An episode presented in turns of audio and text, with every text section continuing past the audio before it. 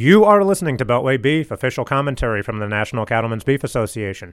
My name is Ed Frank. I am NCBA Senior Director of Policy Communications, and joining us this week in a special podcast are Ethan Lane, NCBA's Vice President of Government Affairs, and Kent Bacus, Senior Director of International Trade and Market Access. And they are joining us from two separate terminals at Heathrow International Airport in London, England. E- Ethan and Kent, thanks for joining us from so far abroad. Thanks for having us, Ed. Yeah, happy to be here. All right, Ethan, what the heck are you guys doing in London? you know, uh, there's always new opportunities, and with all of the trade wins we've had over the last year, uh, we're always looking for that next opportunity to expand market access for our producers. Uh, Kent's been laying the groundwork uh, for quite some time uh, in anticipation of the Brexit uh, that we've seen in the last few weeks. that presents a real opportunity for us uh, to, to get into uh, uh, those those uh, key decision makers here in the UK uh, as our government and the UK government starts to uh, discuss what a trade deal might look like now that they're no longer uh, uh, connected to those uh, prior commitments under the European Union. So the timing just was sort of right for us to start that conversation. Uh, this is a this is a long process. Um, there's political motivations on both sides. Um, but you know, the fact that they started these negotiations this week, the fact that the UK released their principles this week, uh, the timing was really was really perfect for uh, Kent and I to go over there and and begin to establish a little bit of a beachhead and some relationship, um, so that uh, uh our larger uh, our larger uh, association uh, leadership can uh, go in and really get some work done here over the next few months.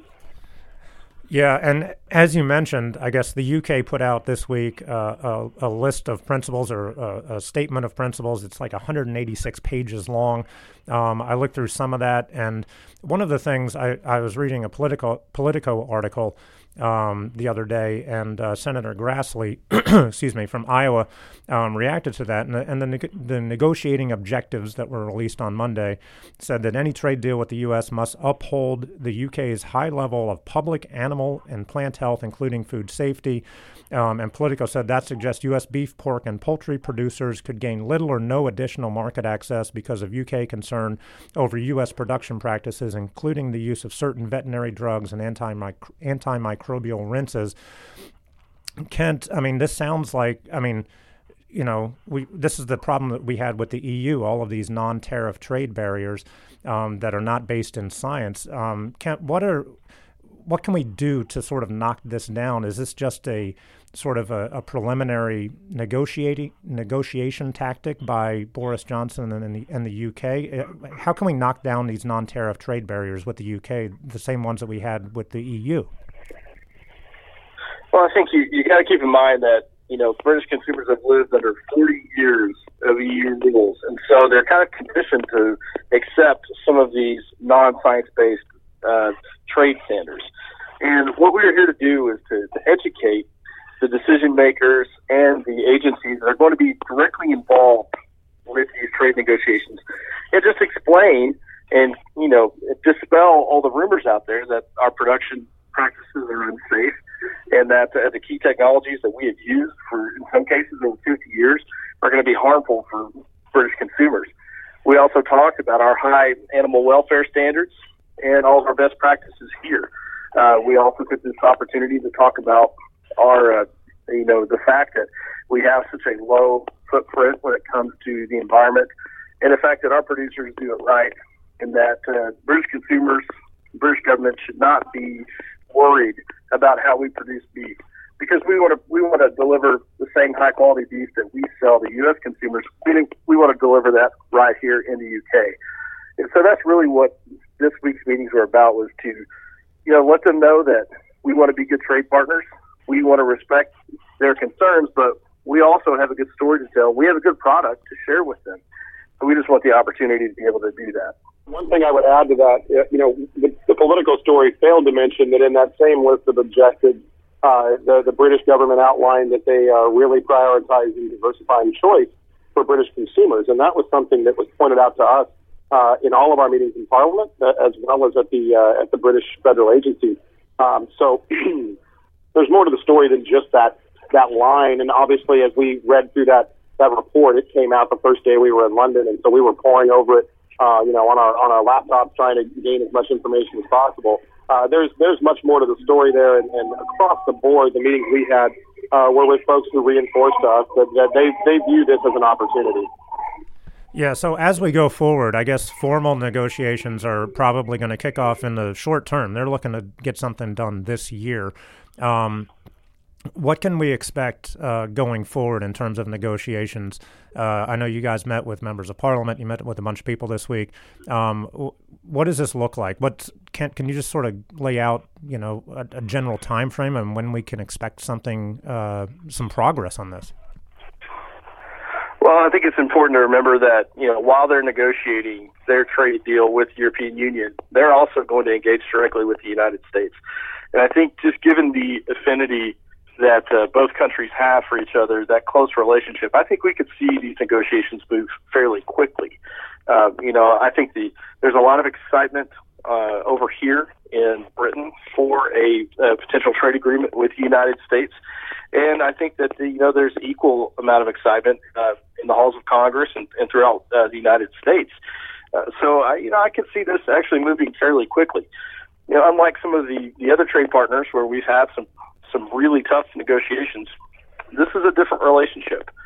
And I think there is room to build on the trust that already exists and to really expedite these negotiations as quickly as possible. But the important thing is to make sure that, you know, agriculture is represented and to make sure that beef is part of that conversation. Because, as we said, we've got a great story to tell. We have a great product to share with British consumers, and we can't wait to, uh, to have that opportunity. All right, sounds good. We're looking forward to the progress. And as always, um, part of negotiation is you know relationship building um, and research into the local market. Um, are you guys able to share any information about the best Scotch that you found while you were uh, overseas this week? You know, we we sampled uh, uh, a few different scotches while we were there, um, and and but we also went to a lot of uh, uh, beef restaurants. Uh, Kent and I uh, really spent some time during our meal times uh, over the course of the past few days, uh, either being uh, uh, uh being hosted by uh, some of the, uh, the the beef industry uh, uh, decision makers and players there in the UK, uh, uh, and also seeking out opportunities on our own. And and what we what we've seen is that, that there is a lot of shared palate. There's a lot of shared experience, as Kent mentioned earlier. Um, you know, it, it's really interesting that the consumers in the UK are seeking out more and more products that are very similar to what we are um, and that that that shared uh, taste is is something that's really going to be interesting to watch play out through this trade deal. Uh, we heard more than once frustration about the uh, the tariff, the high tariff rate on Scotch going into the United States.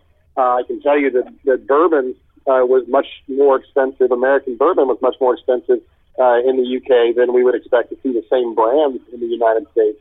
Um, and uh, uh, you know the places where we had American beef, we had some really really good uh, USDA Prime Nebraska uh, fed beef in uh, uh, in a steakhouse the other night, uh, alongside some of the grass-fed product uh, that, that's being produced in the Lake District uh, uh, outside of the or in the UK, and and it's really interesting because they're very different products, uh, and and the taste of the uh, of the, the grass-fed that they're producing over there, um, you know, is, is very different, and it, and it gives us some um, some real opportunity to offer consumers over there something dramatically different than, than they're really used to on a large scale.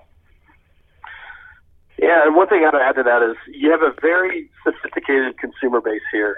And I think this is a consumer base that wants to know a lot about the food that they're eating.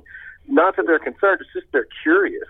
And I think that because we have such diversity in U.S. beef production, we have different breeds, we have different production practices, uh, we have different regions. You know, we have beef production in all uh, all 50 states. I think we have a real opportunity to highlight that and to celebrate that here with British consumers. Uh, this will be a uh, this will be a market where we're going to have to uh, provide a lot of outreach and education about our product, about how to prepare it, um, and how to enjoy it. But I think this is a, a consumer base that is looking for that. They're looking for that variety. They're looking for that quality. They're looking for that story, and that's exactly what U.S. beef has to offer.